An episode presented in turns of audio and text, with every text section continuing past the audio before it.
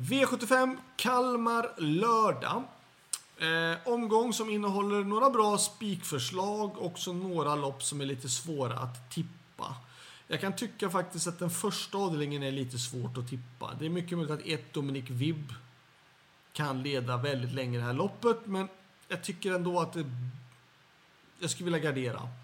Jag vill ha med 5 Larry Wood, 7 Joe Dalton, 10 Game Brodde och 11 Hipsteram och 12 Major Ass eh, emot ett Dominic Vibb. För att vara mer säker på sin sida, ja då ska man även ta med nummer 2 Innovation Love och 6 Grappa Boys. En hel del streck i den första avdelningen tycker jag.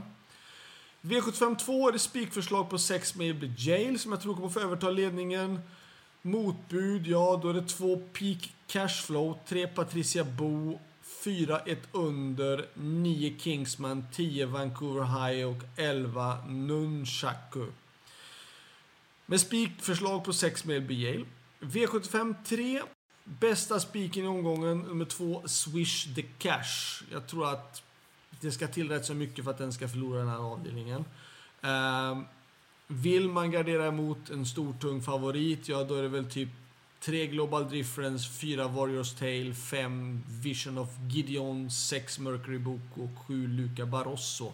Som skulle kunna vara motbud. Mycket möjligt att ett dogleg från vinnarhålet. Men jag jag skulle inte gå emot 2 Jag tror att 2 är ett riktigt bra spikförslag. V75 4, solklar första häst nummer 15 Safira Diablo som var väldigt bra senast.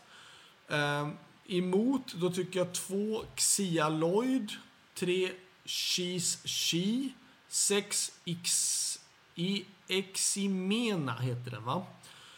7 Cascabella, nej 10 Cascabella och 11 Siva faktiskt som har bra form också. Ett 15 är solklar första häst, där bakom 2, 3, 6, 10 och så varnar jag för att 11 Siva som ska köra har bra form den här gången. V75 5. Eh, 8 Luleås Boko körde jag senast på Solvalla i hans comeback efter jättelång frånvaro. Jag tyckte han gjorde ett bra lopp. Fick visserligen stryk, men han gjorde ett jättebra lopp. Eh, jag tycker att han är så pass bra att han är ett bra spikförslag den här gången också. Det är klart att 5 Sweetman kommer säkert försöka leda loppet väldigt länge, men det är 2-1 och jag... Nej, jag har jättestort förtroende för Luleå, så jag tycker att han är en bra häst. 7 Four Guys Dream är väl det tredje valet i loppet också i sådana fall då, men jag tycker att 8 Luleås Boko före 5 och 7 skulle jag ranka det. V75 6, det här loppet är svårt. Det här är svåraste loppet. V75 1 och V75 6 är de två svåraste loppen. Och jag, vi ska ta med många hästar. Eh, jag kan säga så här, de jag inte tror, då kommer man väl bli hatad för att man inte tar med tre stycken hästar. Men det är 3 Don Cash, 9 Field Benefit och 12 Lincoln A. Boko. Det är de enda hästarna jag har plockat bort. Jag har plockat allihopa. Så 1, 2, 3, 5, 6, 7, 8, 10 och 11 i V75 6. Jättesvårt lopp i och med att det är Lång distans och voltstart och så pass hög klass på loppet och jämna hästar. Det kommer vara positionerna som avgör det här loppet. V75 7 har vi med nummer 11 Betting Pacer. Hon har jag tränat idag och hon känns fin. Hon har väldigt bra form. Spurtat bra två gånger på raken. Eh, hon har bra självförtroende just nu. Hon har bra form och hon känns fin.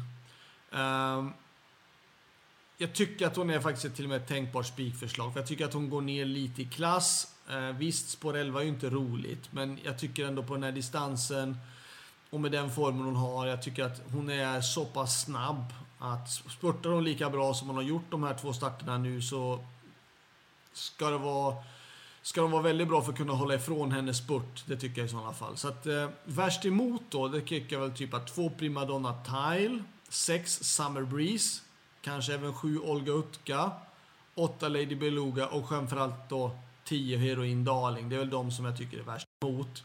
Eh, kanske det värsta alltså, är väl typ 10 Heroin Darling då kanske. Eller vem som får spets utav två Primadonna Tile och sex Summer Breeze.